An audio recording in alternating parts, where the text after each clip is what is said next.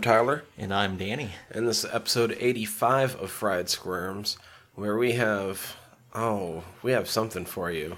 Oh boy, do we. Oh man, this week we decided to go. Well, we decided to go two weeks of, uh, ooh, We said nasty pretty, last week. pretty nasty, pretty nasty in a row, and I think this movie definitely is fulfilling that right off the bat. Number 85 is Atroz. Yeah, from atrocious from Mexico, from Unearthed Films. We get to talk about them a little bit for the first time. Yeah, so it's a fun way to kind of segue into an upcoming episode, which we'll talk about a little bit later on too. But yeah, man, I'm looking forward to talking about the film in general. I don't really have any news for this week. I didn't really see anything that stood out to me, like news wise, and There were a few bits of information I thought was kind of neat. So, I mean, other than like Neil Simon dying, yeah, and that's not horror related. That just bums me out. So yeah, shit happens. So, just for the few bits of information that I saw that was noteworthy, one of them is an upcoming documentary, which is going to be called Friedkin Uncut, which will profile the legendary director of The Exorcist. So, there's a social entertainment platform, Tata2. They've acquired the documentary. And so, what they're going to do is give you a little bit of insight into the director, the man in general, and it's going to have some really cool interviews from a lot of people who were in some of his films. There's even an interview with somebody we've covered before, Dario Argento. Some of the other names are like Ellen Burstyn. You'll have Michael Shannon, Quentin Tarantino, Willem Dafoe, Francis Ford Coppola, Matthew McConaughey. So looks like that one will be pretty interesting. And something that's a kind of a parallel to that. This week I did watch The Ninth Configuration, which is William Peter Blatty's film. Now he actually directed this one as opposed to just writing it and standing by and letting William Friedkin direct. So yeah, it was a pretty good film. now, despite the documentary title, given that Friedkin was born to Jewish parents, he wouldn't have been uncut. Correct? That is very, very true. and all I could say, yeah, it's it's what do they call that, bris? oh my gosh, yeah. So I don't know, probably. Tip the oil. Gosh, put some oil on the moil. Anywho, some of the other things I thought was kind of neat, and this involves GDT, and this has been confirmed that the creatures in Scary Stories to Tell in the Dark are going to be true to the book. So they're Wow. going to try to model a lot of the creatures, yeah, based on the characterizations of those monsters in the book. And along with that, they have released some of the cast that's going to be in the film. Now, director André Øvredal, who we've covered because of Troll Hunter, he, along with we talked about GDT helping produce it, but some of the actors and actresses we have are Zoe Colletti. You might have seen her in Annie. I haven't. There was Michael Garza. He was in Wayward Pines, a television show, and if you've seen The Hunger Games, Mockingjay Part One, he was in that. You have Austin Abrams. He was in the show The Americans. There's Gabriel Rush. He was in Moonrise Kingdom and the Grand Budapest Hotel. So if you're familiar with Wes Anderson films, you've probably seen him. There's Austin Zajur. He was in Fist Fight and the film Kidding. And Natalie Ganzhorn. She was in Make It Pop and Wet Bum. So those are some of the casts that have been announced. That's kind of funny, but yeah, this one is slated for a 2019 release. So sometime next year we'll be That'll be getting a film. That's something I grew up reading. Yeah, know, back in here. elementary and junior high. So I'm very familiar.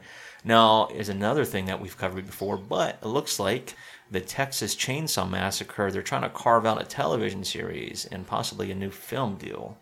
So we'll see what happens with that. It'd be kind of interesting. I mean, it's something you can totally play with. So I thought because there's all the the Chucky reboots going on. I thought I saw something about Chucky might not be like demonically possessed, and he might be like robotic doll that's been programmed to have no limits or something like that. damn, no limit soldier. Yeah, I don't know if that's true or not. I just I thought I saw something about that, and I was like, eh, give me demons.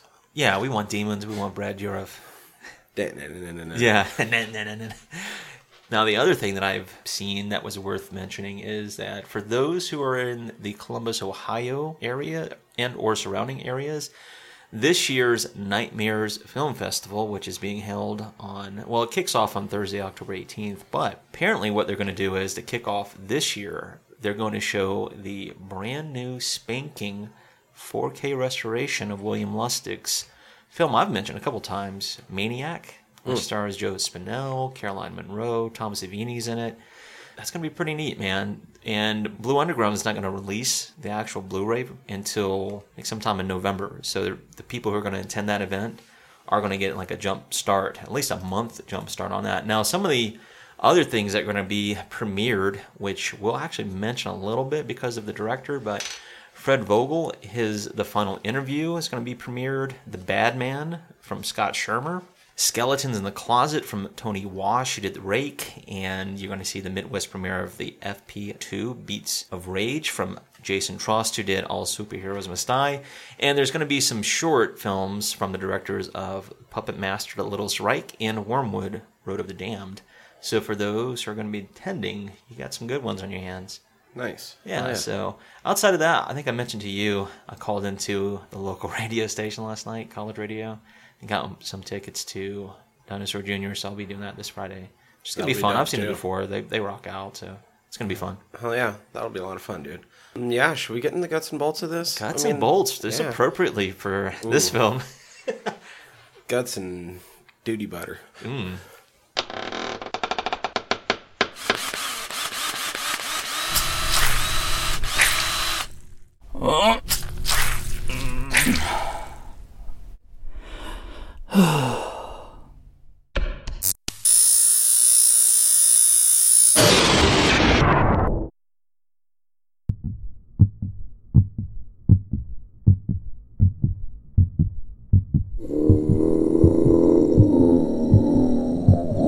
Guts and bolts. You know what time it is, Tyler? It's time to get all up in them guts. And duty butters. Ugh. Yeah, so what we do, this is a long running process for us, is we like to start off with a little bit of a synopsis before we start talking about the cast and crew. All right, synopsis for this movie. I mean, the overall synopsis I think is kind of easy because it's two guys get arrested for a drunk driving accident that leads to a videotape being found of them committing a heinous crime, which leads to more videotapes Exactly. It and more ha- heinousity. yeah, more Heinoucity? more heinous acts on humanity. But yeah, I mean, it's a very simple story for the most part. It unravels a lot of really interesting things we'll get to talk about. Yeah, basically. So I suppose, I mean, you're going to have more information on Unearthed than me. I know that you had never seen this movie before either, before this. Exactly. But you at least like know the company and have history of like knowing their work. Yeah, we go back. I mean, I'm looking at your awesome little copy Oh, yeah, of this movie in front of me, which is a dope little, you know, Blu-ray DVD set yeah, and soundtrack. Which I was happy to find. Well, not only that, but for that particular buy, Unearth was having like this huge sale back during the tax season. So I was like, man, I need to jump all over it. So anyhow, what I can say about Unearthed and how I got acquainted with it, once again, I know it seems like a recurring theme, but as a film collector and as someone who likes to read horror magazines on occasion, I think I got acquainted with them by reading Rue magazine and finding some films that they talked about from Unearthed. And then I started purchasing films like Cannibal, which talks about Armin Meiwes. It's like, wow. So I've got that. And then I started buying some Russian films, Nails and Visions of Suffering, and then some Japanese films. So they were known for. Did you pick up Red Krokodil? I Oh. do have a copy of it, yep. So they're a distribution company that started mainly because Stephen Biro and another gentleman, they both had their hands on the Japanese guinea pig collection, which were a series of films that were shot like snuff films. Mm-hmm. So, if I'm not mistaken, Stephen and that gentleman, they had a discussion because that guy found out that Stephen was selling like bootleg copies.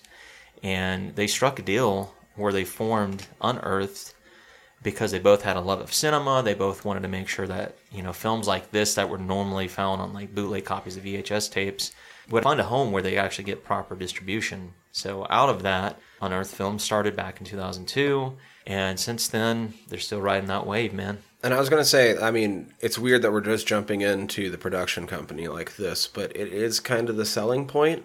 Unearthed is, I mean, it's very much their mission to bring this fucked up shit to the world. They certainly do. And for the most part, the films are pretty graphic. They're very visceral. So for people who are gore hounds or maybe into like art house horror with, you know, more visceral topics, this is a perfect home for that. I mean, this is how I've come to kind of find other films that kind of push those boundaries. So for me, that was kind of like a launching pad into finding those films. So yeah, man, I've owned several copies of their films that they've helped distribute. Highly recommend them. I, I love everything about this distribution company. Cool. Now, as far as this movie goes, what do we got? The big name on this, The funny thing is, the big name on this, I wonder how much input he even had.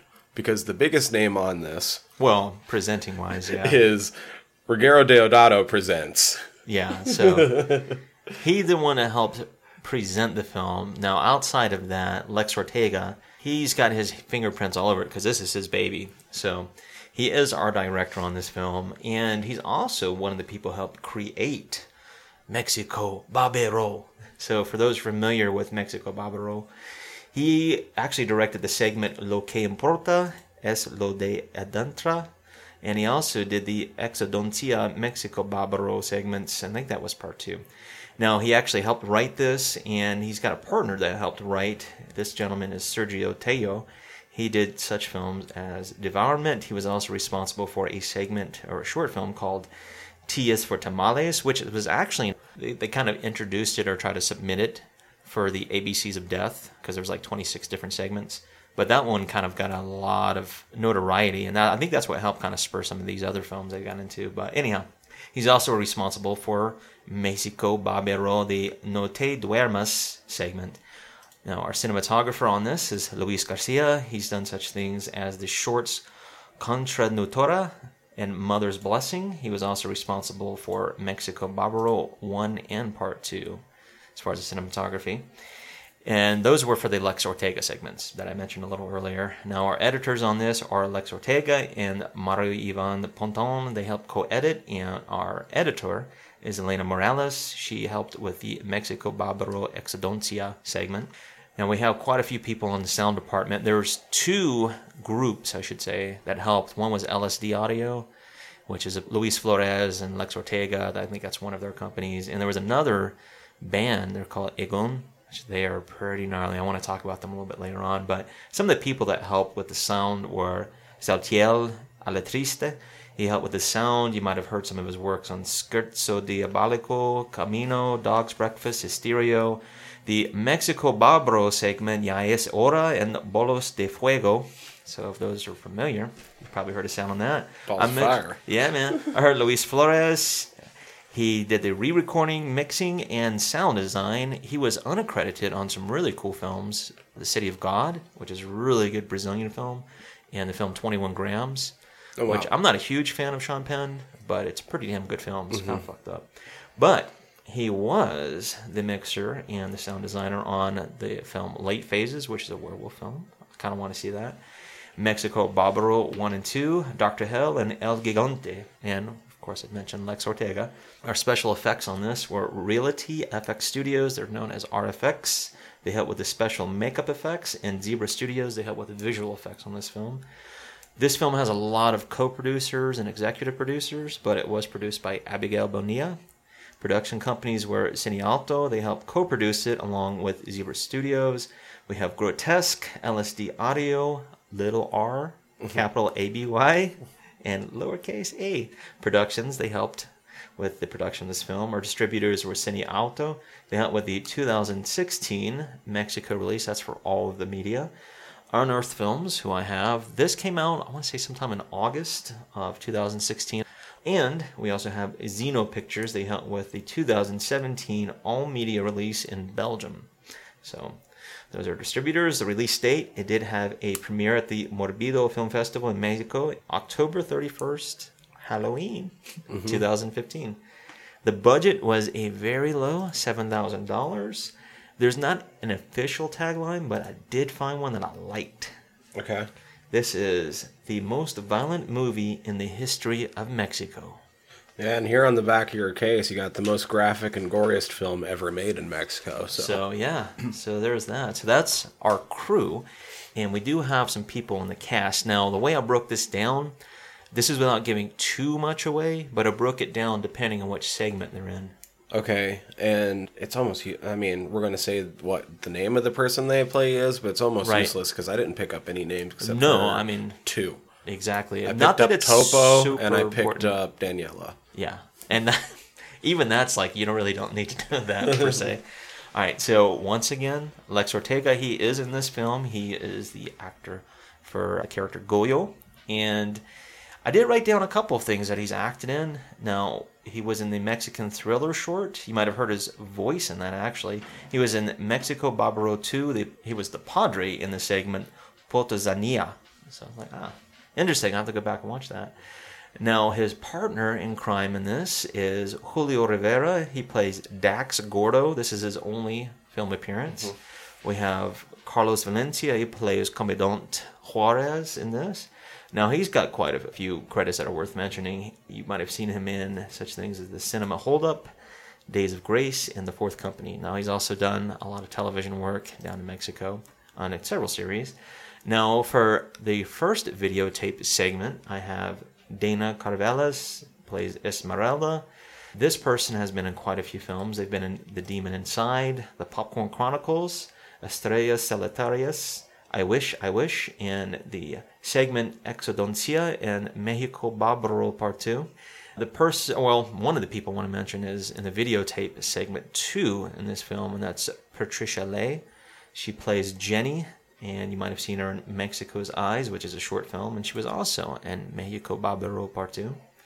In the third videotape segment, we have a young Goyo played by Carlos Padilla. You might have seen him in Innocent Voices and The Perfect Game.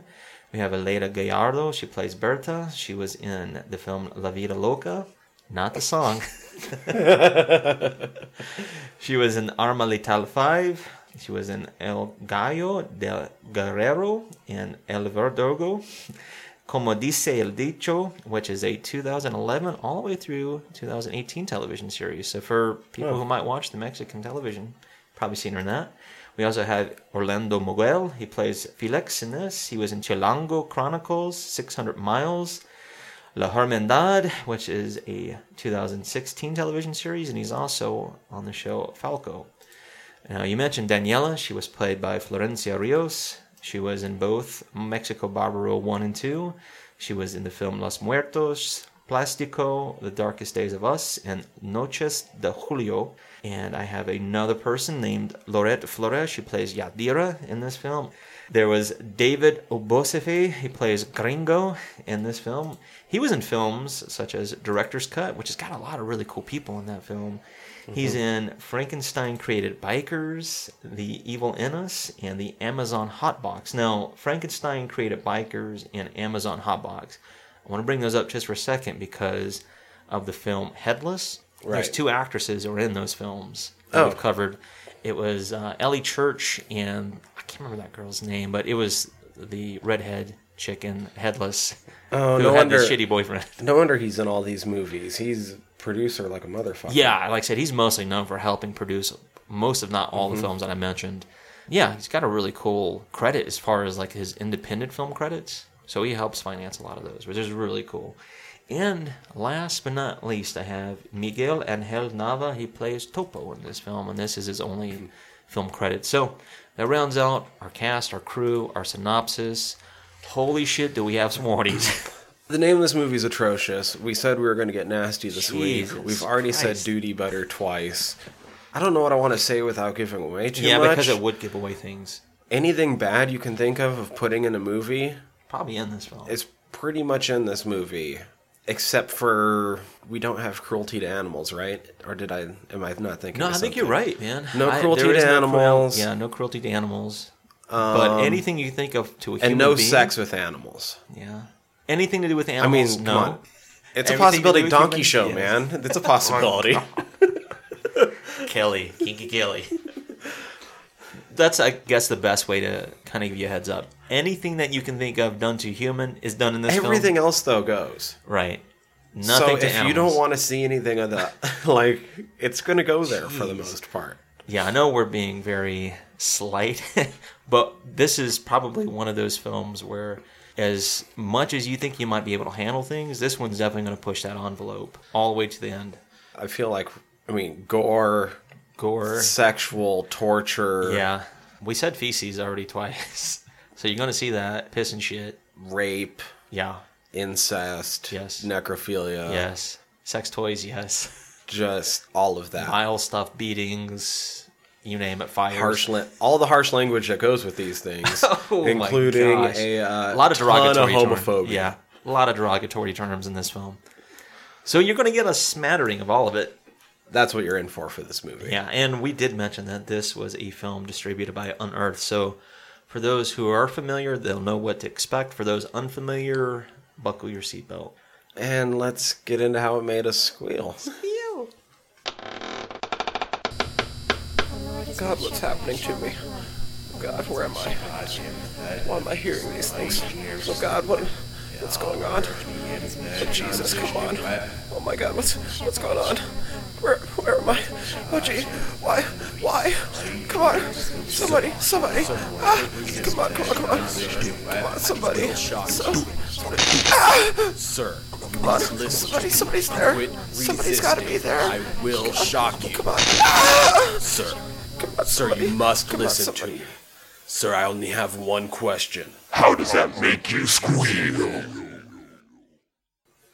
All right, so we're in the squeal section, in with the squeal section, this Come is all spoilers. spoilers. yeah. Oh howdy. So what I wanted to do a little bit before we start actually talking about the film is maybe give you a little more of a sneak peek into like some of the unearthed stuff. So something that's really funny is that during the time that these films were coming out, the guinea pig collection that is from Japan, there was a, an actor who got his hands on a copy of it from a buddy of his. That actor's name is Charlie Sheen, and what he was watching, he thought these were real snuff films, so he turned it in to the FBI. And the FBI investigated, and that kind of sparked the interest in those films. And I was talking about Stephen Biro. He was one that was helping kind of get some of those films off the ground, right? So I was thinking during, you know, in between our segments, like when I was buying some of those films and all that stuff that was coming in between, I did get a copy of that box set at one time. Hmm. And I watched some of those films, and for that time period, I can see how people would, you know, mistake them for snuff films and all that good stuff. But thinking about it now, I was like, it's really not that bad. I mean, some of it's, yeah, it's pretty graphic, but stuff that's come out has far surpassed any and all of the stuff they were doing back in the 80s as far as that goes. But it's still kind of interesting. I was thinking that's probably how I actually got into unearthed films. The more I think about it, long story short, here we are. I've mentioned unearthed films several times, and this is a proper way to actually finally get to talk about them. And I think this is a really strong film to kind of showcase what they're all about. I think it definitely showcases the explicitness. I'd be excited to see some others. Let's see. I'll just go from the how did this make you squeal. I actually ended up enjoying this movie a bit more than I thought I would. Yeah. But ultimately, by the end of it, I am kind of feeling the same way I did about the Belko experiment, Okay. where it makes me think of other movies that I'd kind of rather want to watch a little bit more. And I kind of feel like there's more exciting stories going on within this movie that we didn't get to see. Yeah, and I completely understand that. And I think probably a lot of it has to do with the fact that they're shooting on a $7,000 budget. Exactly. you know and i will say this too about independent film in mexico i got a little insight into you know watching some of the behind the scenes stuff but man it's hard to do like getting permits just to shoot on locations and getting funding and just the political arena too you have to contend with so it's not easy but i know what you mean by there are things that they could have totally explored like gone more in depth with but for the limited time i think they still pulled off something really interesting especially in the world of Mexico cinema. Yeah. It's almost to the point where I almost wish they wouldn't have put the twist at the end mm-hmm. because it does just make me wonder a lot and it makes it feel like that's the more interesting story. Yeah, I can see that.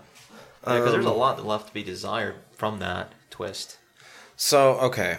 I think we're definitely going to have to talk about some of what happened. I think the basic story in this, we can probably just run over in a few minutes so Oh, that no we can doubt. jump around from bit to bit and Sounds people good. can get what we're talking about because the basic story is super simple in this movie. Two dudes run over a chick. The investigator finds a camcorder in their jockey box, watches it, realizes that some point in the recent past, I don't think it was the same day. It seems like what, probably at least a couple weeks have gone by. what do you think? I would think probably it could be a few days, a couple weeks, yeah, somewhere in that time frame. It wasn't like you know, Maybe a couple days because of the relationship that we find out later on. Yeah. That would make more sense. I would say yes, sometime probably within a month, perhaps, Probably not even that much, but Anyway, within a few days before, we'll say, they had murdered a transvestite hooker on camera. oh yeah, They then torture the guys for more information to where they find the crime scene. Mm-hmm. At the crime scene, they find another tape. that tape shows a little bit more in depth about the main character, like some of his fetishes. some of his fetishes and another murder that he's involved in, which leads them to bringing him in. Well, they find another VHS tape right after they play the second. Now, tape. I'm I'm questioning that. yeah. And we're going to get to that. We, we're going to talk about that. Yeah, Another but- tape gets But involved, that's what leads to yeah. and you sort of see his past and what happened to him, and probably his first murders as well. Yeah. It's kind of Uh, like an origin story. Yeah, you get his origin story, which is super fucked up. Jesus, yeah, it is. There's a couple of reveals at the end. So yeah, there's a couple reveals at the end. So now we're going to talk about those reveals because I think that's where my biggest problems and biggest questions come with this movie. First off, as I keep reading, like as I was trying to find out more about this movie and like there's no Wikipedia page for this movie. There's not at all. There's no TV tropes page for this movie. So you know, I was mostly reading like other people's reviews and other people's Likewise, synopsis and and you know story breakdowns or whatever. And I kept feeling like everyone else saw the last scene a lot differently than me. Okay. I don't think they found that tape there. The tape with his origin story. I think they found it when they saved Daniela. Ooh. And they were the ones that have had it for years. I can see that because of what's I think revealed. they only found. I don't think there was any reason for him to still have that old of a VHS. yeah. It seemed like the only tapes that he had were the home held camcorder tapes. Yeah, what I'm curious too It is was his right. Uh, dad that was using the old school VHS up until he takes that during the first murder. Right. Yeah, it's very interesting how they find yeah the tape for the camcorder, not the VHS camcorder, but the mini Yeah. tapes. Yeah, and then they're like, oh, we just happen to find a VHS that goes way the fuck all, all the way back. It's like that's why would he stash that a VHS tape at a crime scene to begin with? That doesn't make much sense. So when we get his origin story, we're gonna go jump. I know he ended up doing this with a lot of movies, Yeah. but like I said, I felt like I was watching a completely different movie because everyone's like, "Oh, they found more tapes, and he had this tape as well." I don't think he kept that tape. I think he left it behind, and I think they had the tape. I think you're right. You know, looking into it, that would make a lot more sense. Like, given what Juarez tells him at the end, Goyo, that is, Yeah, it would make so- perfect sense that they knew about all this stuff. He reveals that. Should we just go from the beginning, and we'll talk about that when we get to the end? Yeah. Let's go from the beginning. Okay. Yeah, we'll go in order. We'll talk about yeah. I don't think we need to explicitly describe what goes on in every scene. No, I think it should go be somewhat of a surprise. Yeah. That and I don't really think we need to repeat all of it. No, we don't have to repeat things, but we should at least talk about them. Yeah. so let's see. The brain matter was dope. Yeah, I do want to mention this too. Even before that, how Oh, he sets yeah, up the city landscape. that. This was one of my favorite opening sequences that we've had in a movie. Other than I felt like it went on probably about two minutes longer than it needed to. Yeah, I know what you mean by that too. But there's just a lot of establishing shots that kind of give you an idea of the landscape we're dealing with. Now, some of the statistics they give you too is 98% of like over 27,000 and a half murders that happen in Mexico go unsolved. So, you know, statistically speaking, you can almost literally get away with murder in Mexico, depending, you know, on how you view things. But they give you that. They establish those shots of like poverty and just a lot of people and pollution. And, you know what I mean? They're just kind of setting up the whole idea behind it. to me, a lot of the shots. First off, one of the neat things was that there was a, a lot of cutting back and forth between different kinds of footage. Right, right, right. And that happens a lot in this movie, especially as the found footage segments are somewhat low quality and degraded and they're being very very rough with the camcorders and so like parts are supposed to be all fucked up and stuff Yeah. which if you pay attention when that happens that's all editing tricks so they can Oh, switch in the dummies Yeah. And it's funny that you say that because, yeah, yes, that is true. But if it you don't want to be too grossed out by this Yeah. movie, you can see the editing tricks in it. It's But and really I don't think that's anything against this movie. No, no, like, no, but- they managed to work it in stylistically to but we what's both happening. realize it, yeah. But you're right about that. If Like, anything, there's- that's honestly one of the strengths of this movie because they work it in so that these things are happening organically because of Yeah. what they're doing. you're feeling like it's not you know steady cam whole fucking time. Like this is probably something that would actually happen in those scenarios when people are filming themselves. But if you're looking for it, you can also see where they can hide cuts. And I'm not saying they hide cuts in every single one of those right. bits, but You kind of get the idea of what they're trying to do. Mm-hmm. Yeah, which is really cool. All right, so anyway, Yeah, you're right. So it gives you statistics. It gives you a quote by Rudy Giuliani where he's talking about, you know, you can get away with murder down in Mexico, you know. But what I really liked was a lot of the scenes weren't like super down and out. It was all of like where poverty meets like normal. Right. Yeah, because there is a. It was a lot of like these function. things that are like riding the line and showing like where the drop off is. It's like past this is where poverty is, and you're seeing this glimpse of it. And Yeah. You're seeing like this guy laying on the sidewalk as you walk by, but then you keep seeing it over and over and over again. Right. And kind of driving home a point, right. I think that too helps the viewer who's maybe not familiar with, let's say, geography or just world cinema in general. It gives you kind of a feel of what to anticipate, you know? So, all right, once you get past all that cold opening and all that good stuff, Well, and then you even have uh, like the production company and the graffiti. That was really cool. Super cool, I did like that. especially because it was kind of out of nowhere. Yeah, it I- made it look like they were it. Mm-hmm. tagging buildings. Yeah, uh, which that was really cool. So once we get the idea of what this film's about, right? The two guys hitting that woman, being intoxicated, finding the first film, and then it's like, oh shit, here we go. So we get an idea of what's going on. And it almost seems too like Juarez when he sees the IDs, he knows something.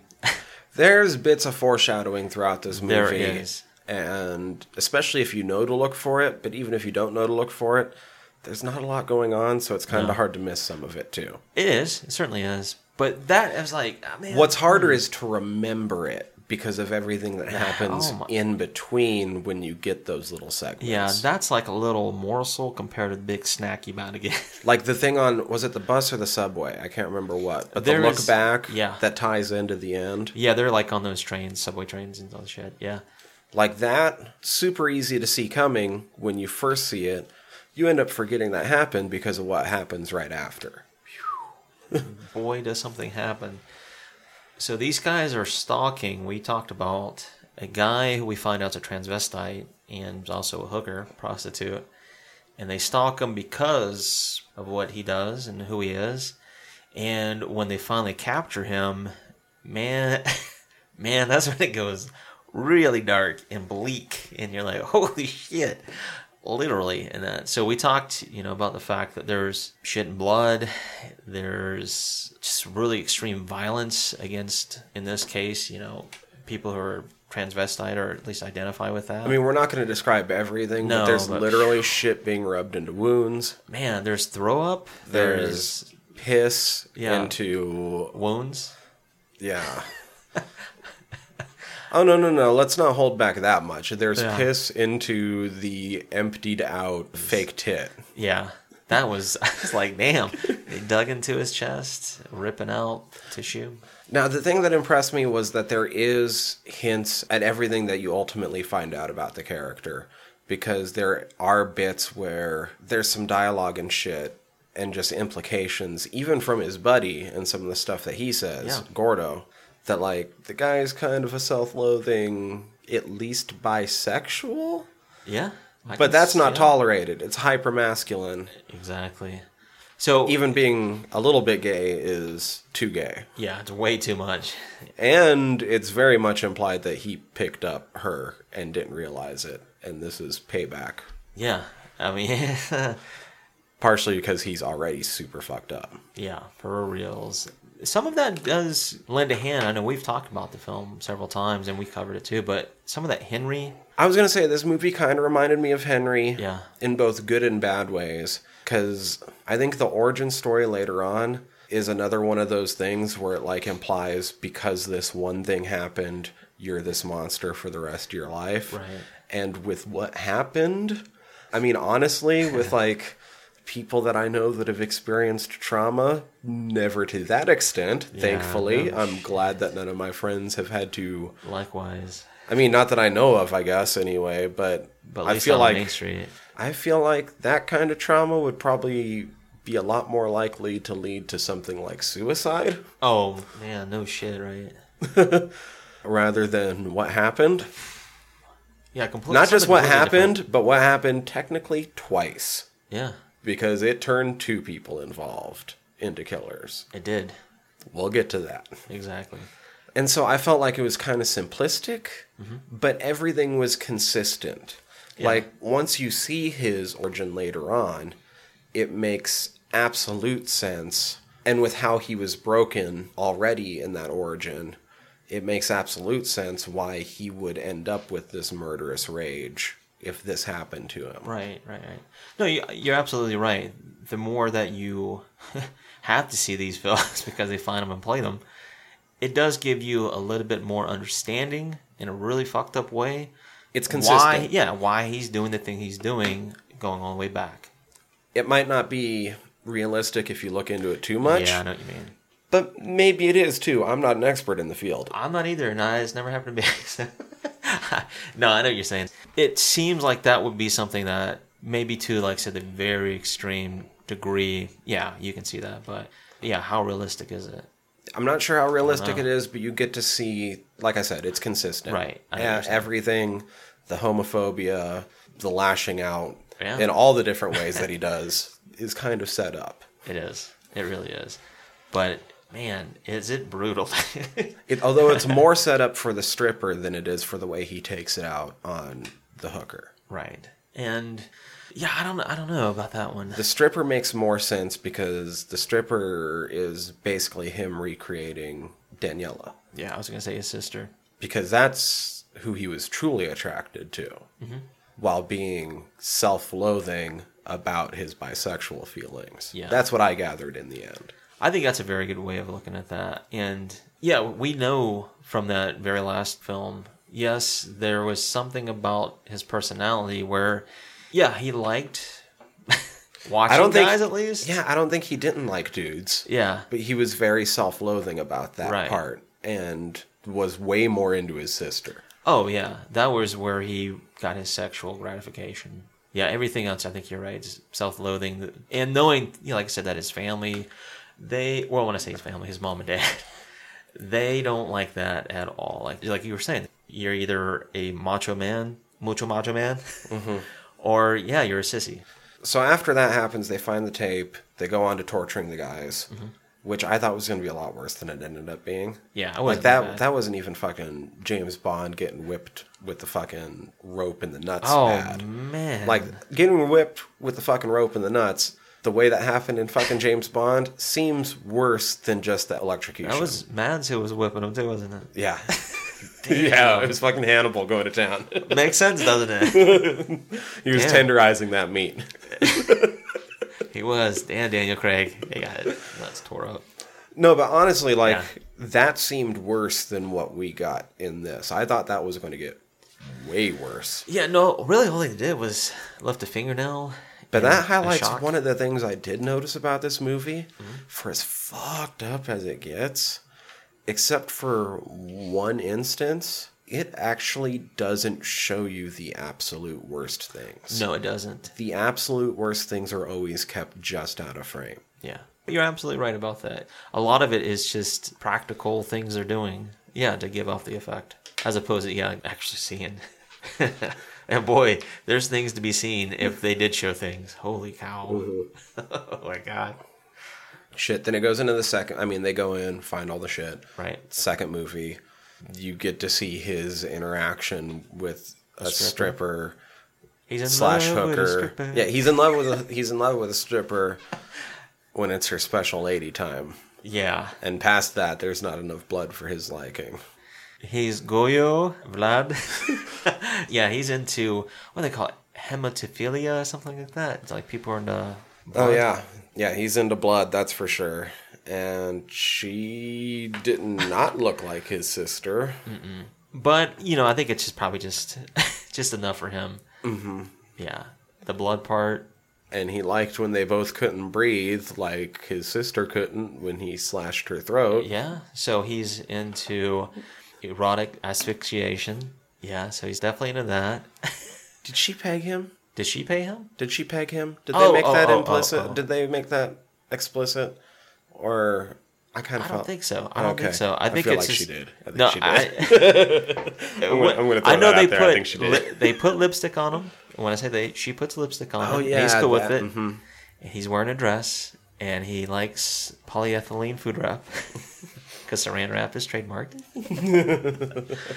yeah, he's into that shit, man. So you find out like he's got some weird kinky fetishes. I mean, you kind of get a little glimpse of that when he puts on that gimp mask he finds that the transvestite had, and he likes to smear things on himself. And we already know he's weird. He's got some weird shit going on. This one explores a little bit more. We find out that because she's not producing for him, he's going to produce it in a very violent way, and then kill somebody as a result. But that doesn't stop him. No. And now, because of this, he ends up getting brought in in front of Topo. Who, by the way, I want to point out, up to this point in the movie, Topo was probably one of my favorite characters. Yeah. I think throughout the movie, like, I kind of dig Topo. Kind of dig Topo throughout this movie. He just doesn't do much until the in betweens. And Topo's like, oh, guess what? Like, I don't really want you to have a good day today. I'm here to fuck up your day. Oh no, you talking about Juarez? Oh, is that Juarez? Yes, Juarez. Juarez is the cop who's telling him that. Yeah. So I woke up to just bring out all your demons. Yeah. So we talked about this a little bit already. Mm-hmm. At the end of this tape segment, we, we can talk about what's on the tape in a second, but Yeah. this is gets up to what we've been talking about this entire time because we already talked about. I think, and I think you agree now that Juarez had the tape already. Yeah, they it didn't would, find it the would tape make sense. Looking back on it and seeing it several times now, yeah. Because what you find out at the end is that God, and I kind of don't like this part of the movie. it's somehow some sort of social experiment that he set up. Yeah. and that this guy could have been part of Juarez's team if he wouldn't have fucked up And he fucked up because he killed his family member. because it was Juarez's brother that was the transvestite hooker, but he wasn't the only one in the program, and his sister was too. Right. And she survived. Yeah, there were different locations. and she's the good one, basically. Like, And by good, that doesn't mean that she's a good no, person. no, no, nobody in this movie is a good person. Is what the the breakdown by the end of it. Yeah, yeah. I mean, even by the middle of it, because Juarez has no problem torturing the shit out of Oh, prisoners to get his way. Yeah. Nobody in this movie is good, but she's been working for him this entire time, and you get to see the aftermath of some of the shit that she's done, and then she gets let in on him at the end. Yeah, exactly. So, in the origin story, before we talk about what happened, like to him, Right, right, and right. what happened because of him and Daniela, when he goes back to like get the money to buy the gun, Mm-hmm. and it's all through the tape because he has it. Yeah, he's found it. Some of the times the video camera's on, it does not make sense in this movie. Right. And the fact that there's a social thing, like social program experiment going on, makes it make more sense. Like why the dad has the camera set up in the beginning. It's because he's working for Juarez or the government or somebody, Yeah. supposedly. Documenting. So he's documenting what he's finding. That makes sense. And it continues to make sense because when he goes back into the closet, there's more tapes. Yeah. And there's photos and shit that you're kind of like, what the hell? Yeah, Mm-hmm. yeah, yeah. That also makes sense for why Juarez had that psychological profile on him, even though all that they've done so far is torture him. And this is just like the next day, and they're pulling him out. best. Right. So they've known about him for a long time. So that makes that all make sense. There's still some times when it doesn't make sense for the camera to be on. Yeah, I know what you're saying by that. Some of the angles and things like that. Yeah, yeah. Technically speaking, yeah, that's like it doesn't make sense, but I mean, it's just to establish the shots. I think I was trying to make some other point, but I'm fucking Yeah. stoned. But no, you know, for me, I'm trying to re- put it all together with the, jumping around the action bits. yeah, because it is very condensed. Everything is condensed down to like its simplest terms, I suppose. So presumably, what must have happened was the parents didn't check in mm-hmm. because they were part of this program, They would have to know. and so they sent somebody to check it out, and that's where they found Daniela. Yeah, And then Daniela has been working for them ever since. they could be training her. Who knows what happens? You don't really get a, a sense. You just know that she's in that program, and when she got involved, who knows? We really don't know for sure. But what you do see is like Juarez has been following her enough to see the aftermath of whether she's been being directed by the program or they just made sure that she lived because now she presumably is for sure going to be a fucked up killer like he is. Yeah, who's to say? How would you know for sure? Right. Either way, they know enough to follow her and shit. But the whole implication of the end of this movie is that we just watched the movie about the fuck up. Yeah. Why don't we get to see the movie about the person who's good at this? That would be awesome. Well, I think too. um, this is me thinking out loud that because of some of those unresolved story arcs in this film, that they could be explored with a sequel per se or a prequel. Which there's a lot of those things he could revisit and kind of flesh out a little bit more, but Especially because the aftermath of the much like like There I said when I when I likened it to the Belko experiment Yeah. earlier. The last shot of the Belko experiment when you have them escaping and you see all the fucking yeah, you see everybody else. and I was like, so many of those look like so much more entertaining stories than what we just watched. yeah, I know what you're saying by that. The actual story itself. The aftermath of some of her victims Holy shit! looks so much more entertaining yeah, than What we what saw. we saw. Which and not to say that, like I said, I ended up enjoying this Yeah. more than I thought I would, but it still was just like two guys tying a hooker to a chair and beating her. beating her. Yeah, well, that's all right. Here's what I want to say about this: is that some of these films, and by some of these, I do mean some of the unearthed films in general.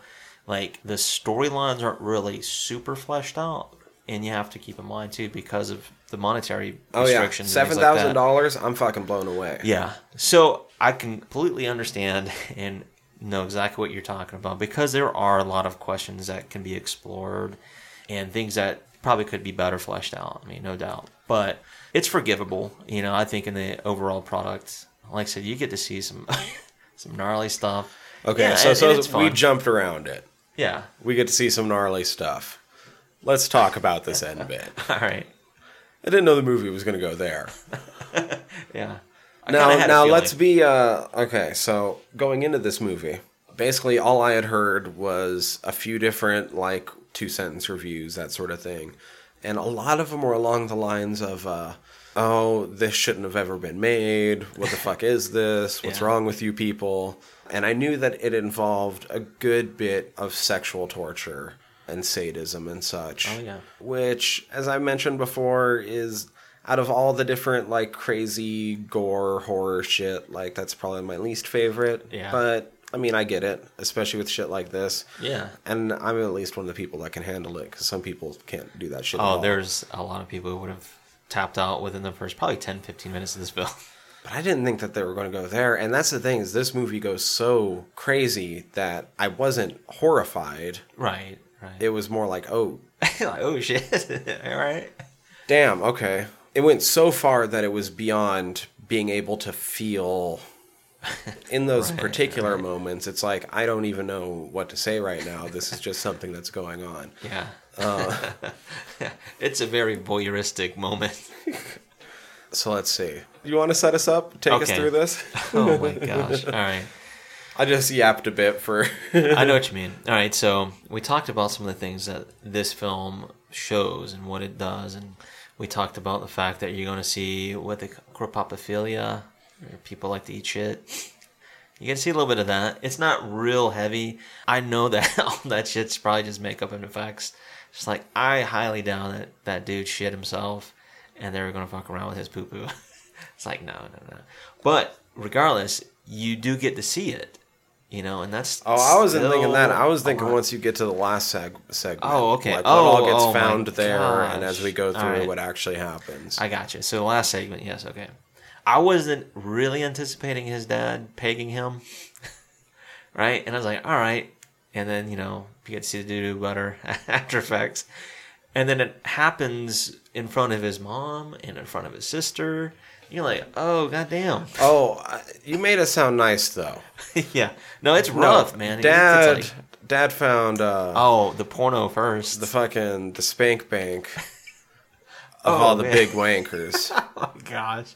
Yeah, he finds that. I mean, some of his toys and shit that he managed to squirrel away. and decides to teach his son a lesson for being a sissy. Yeah. Okay.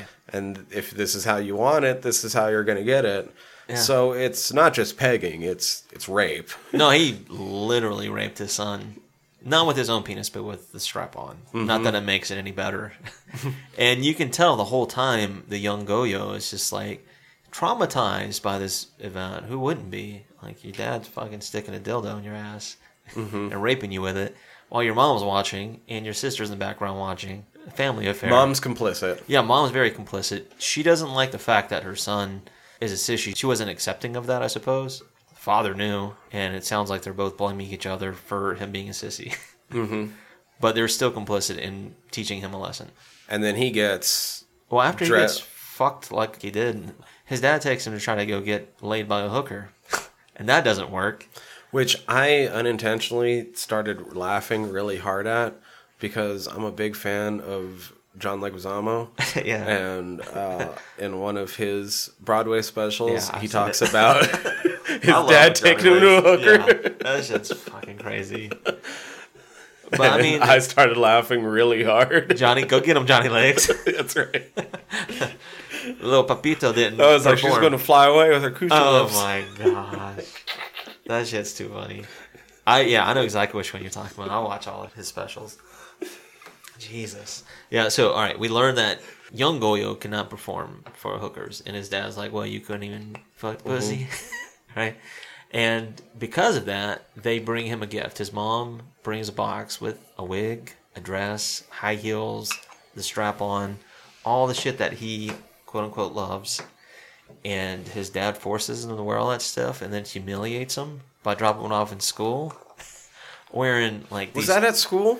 yeah yeah See, I thought he was dropping him off like down with the hookers. no no no he was dropping him off it Oh, says oh, oh I wasn't like, paying that close attention. I was stoned by that Yeah, point. it's was like young students. I need something to take this edge off. he's got Like, his book bag on Oh, okay. yeah and you hear if you pay attention you can hear some of the dudes like whistling at him you're like oh shit he's kind of in assless chaps but he's wearing underwear he's got his little boa on and Stained underwear, the Oh aftermath underwear. Gosh, the thing about it is, is you can see the resentment, just the anger, just all that shit. I thought this was Building. overall a very well acted movie. Yeah, it was. I mean, the people who had to perform those scenes, they, you know, they performed to the best of their ability. They did a really good job.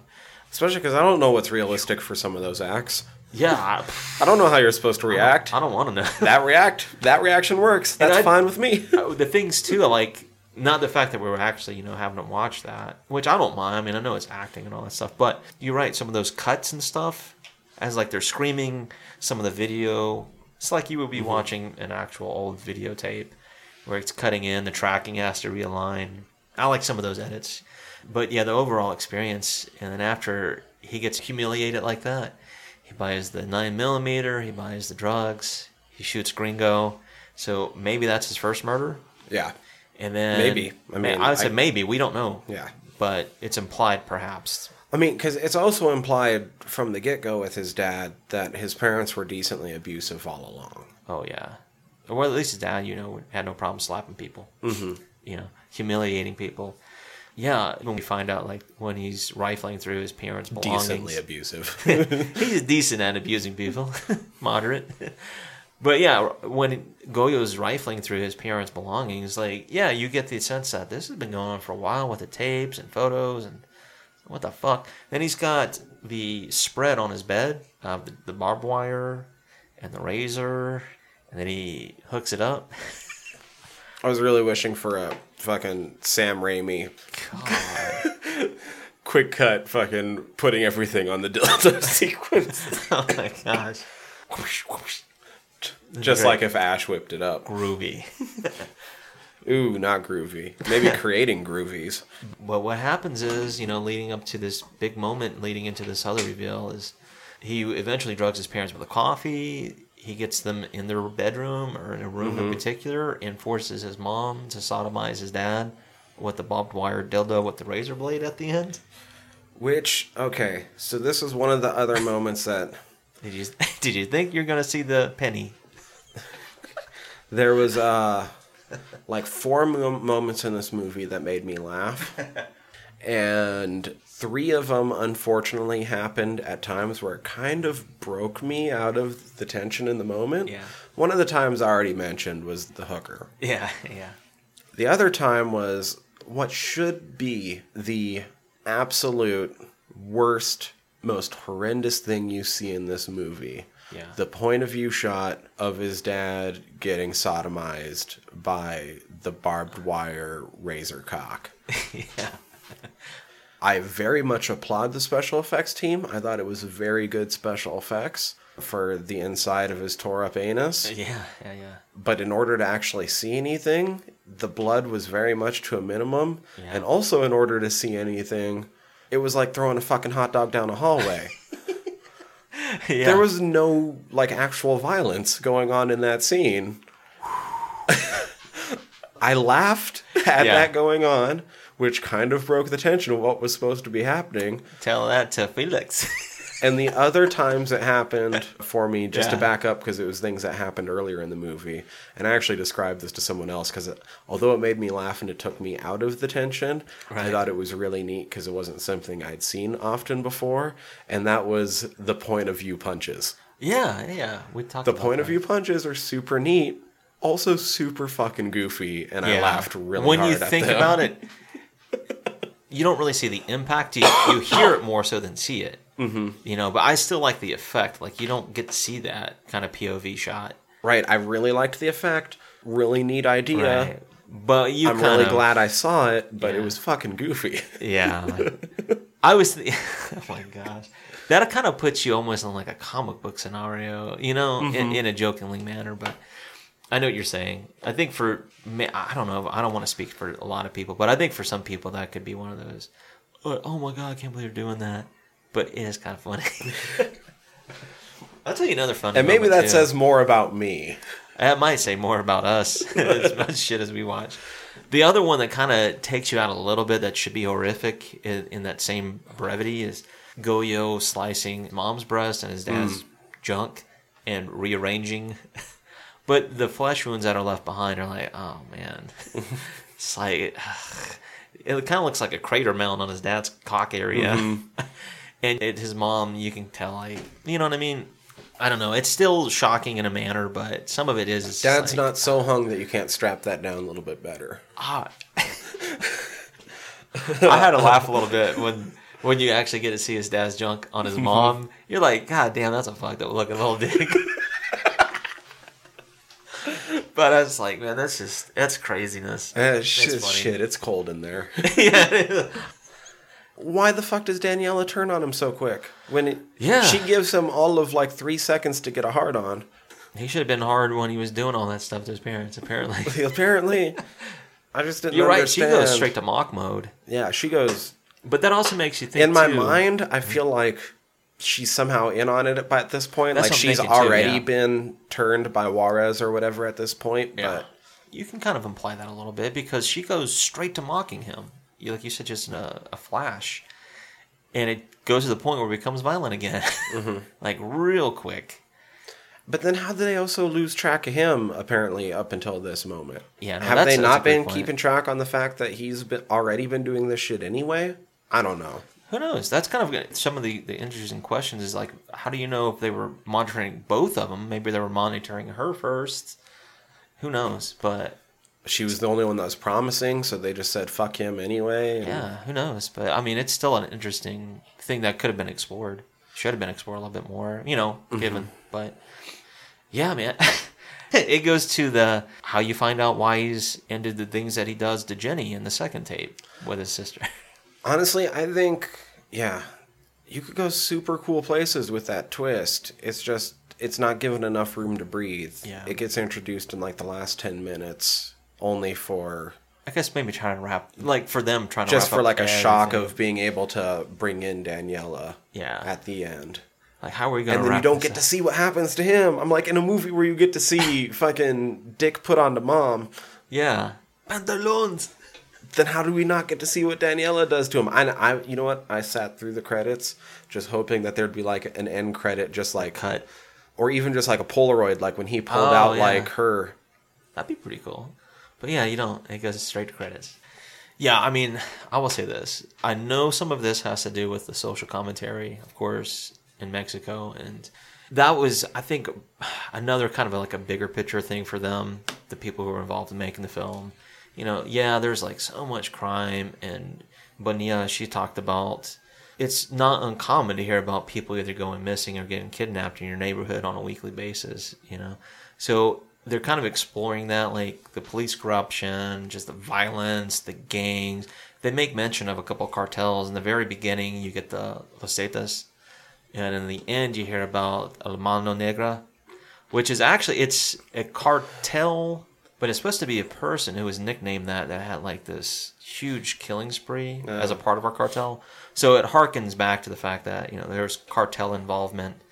They're alluding to that a little bit with Colombia, and then they bring it back up to Mexico. So it makes you wonder if that had something to do with cocaine and cartels, etc. Who knows? But they allude a lot to those things, but it never gets fleshed out, and it's quick and abrupt. But I wonder how much of that's just more of a social commentary to other things that were going on to try to make this story make a little sense because of the violence that we see. See, so this is this sounds weird. Yeah. Because a lot of times I end up waxing for a long time about the movie this makes me wish I would have seen. And I'm going to do that quickly, but I'm not going to go for a long time at it because this is. I feel like this movie already kind of a short runtime, Yeah, it's not very long. but I feel like it could be shortened probably by another like 15 minutes. it could it could be an hour feature. Very well. But then be. what I would like is like the skeleton of that hour being expanded out to like a two and a half hour movie Mm-hmm. where like a lot of that shit happens early on. Yeah. And you get to see more of like the growth period and like the parallel between Brother, Goyo sister. being the fuck up and Yeah. Daniela being the good one, but she's good at being bad. Exactly. And he's just a fucking it's kind of like Ronan. terrible. Yeah. A little bit I saw the devil, except they're not hunting each other. You're just Mm-hmm. Right. seeing these parallel stories. Yeah, exactly, because they're both doing the same things, you know, considering their situations. But yeah, I kind of like that too. That yeah, there's a Because. I think it's a good idea, but It it's really not given any room to breathe. It's not. And like I said, that's nothing against the filmmaking itself. It's just, man, there's some really cool things that you could explore with these scenarios. The other movie I couldn't help but think about when I was watching this actually was uh, Visitor Q. Yeah, The way that Visitor Q would use different like camera types and video sources to sort of put you like feeling uneasy, like the opening scene with the hooker. yeah, the opening scene in this did that, but some of the way that it jumps between like real life Yeah. and like the camera and flashbacks and stuff really also helps sort of keep you feeling a little bit unease because it just keeps switching up. right, right, right. It builds, yeah, that the kind of uh, atmosphere of yeah, feeling uneasy, like you were saying. Yeah, there are movements because there's like a lot of jerk movements with the handheld. It can throw you off. Yeah. The other thing it actually weirdly reminded me of is the movie we're doing next week. yeah. In just like the weird sexual triggering aspect. Oh my gosh, yeah. I kind of talked to my dad a little bit about that because, you know, we're all related to the person that we're inviting on for that. But yeah, I was like, it's kind of a, a unique blending of all these different things they're exploring. It's kind of a hyper violent, hypersexual, but it's these heightened states which we're kind of exploring. But without nerding too much out about this film, I think it's an interesting way to get into Unearthed. I'm excited to see others in their Yeah, catalog. big, and the reason I say that is because this is a film that's more for them more modern, Mm-hmm. and some of their modern works. It's kind of interesting when you compare them or contrast them to the older ones because for me it, it just feels like almost two different directions in a way. On one side, without like say nerding out too much, is that some of the maybe their earlier entries feel a little bit more artistic, Mm-hmm. whereas these more recent ones are a little bit more in your face. But that's like I said for me is like I kind of know what I'm getting into when I'm watching these films. Mm-hmm.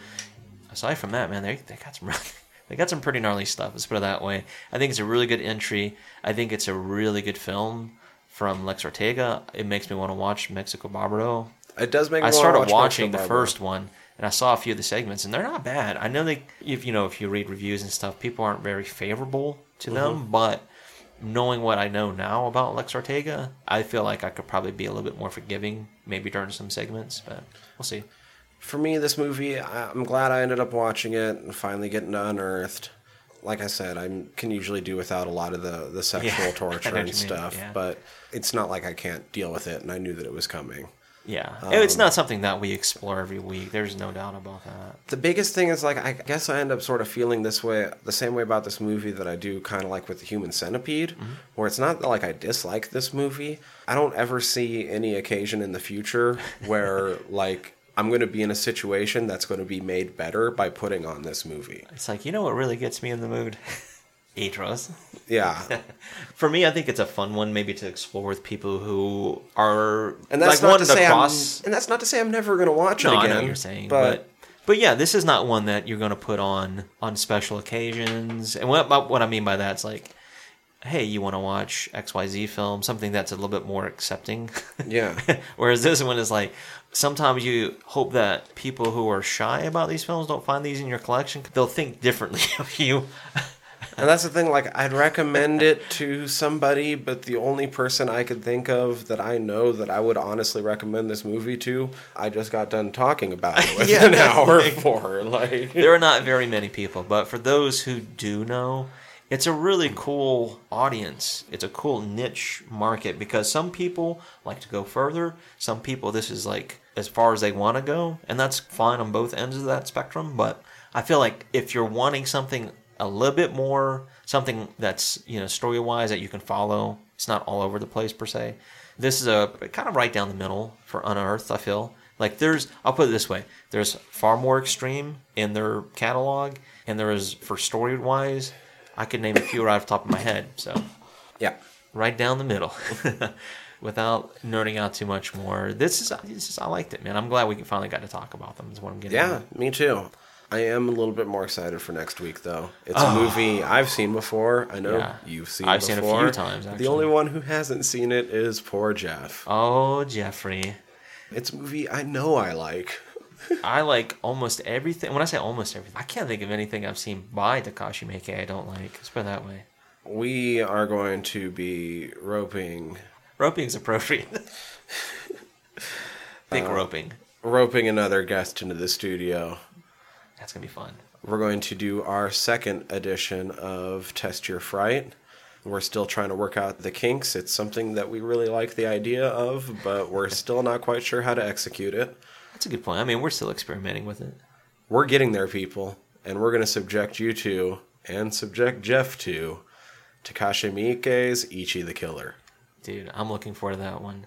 Now, because we're talking about that, just briefly, Unearth actually released its prequel, EG1. So, Which I've still never seen. I've, I I'm haven't curious about it, but uh, yeah, I'll, I'll of course I'm also curious about reading Ichi the manga, which I've never gotten to. Yeah, either. so. So. we'll get to explore both of those subjects.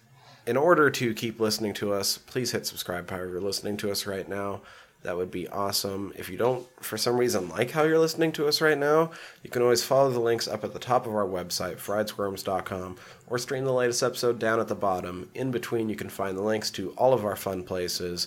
Fried Squirms on Facebook, at Fried Squirms on Twitter, Fried Squirms Podcast on the Instagram, squirmcast at gmail.com to email us if you want to reach out and give us We know it works. suggestions or feedback or you just like want to say hi or I mean really like if, do you want to ask us questions about horror we'll answer your fucking questions if you email Yeah, us Yeah, I mean, if you want to interview and us, And if you don't want to like type in squirmcast at gmail.com you can always just use the contact form on our website which once again is friedsquirms.com Yeah, yeah.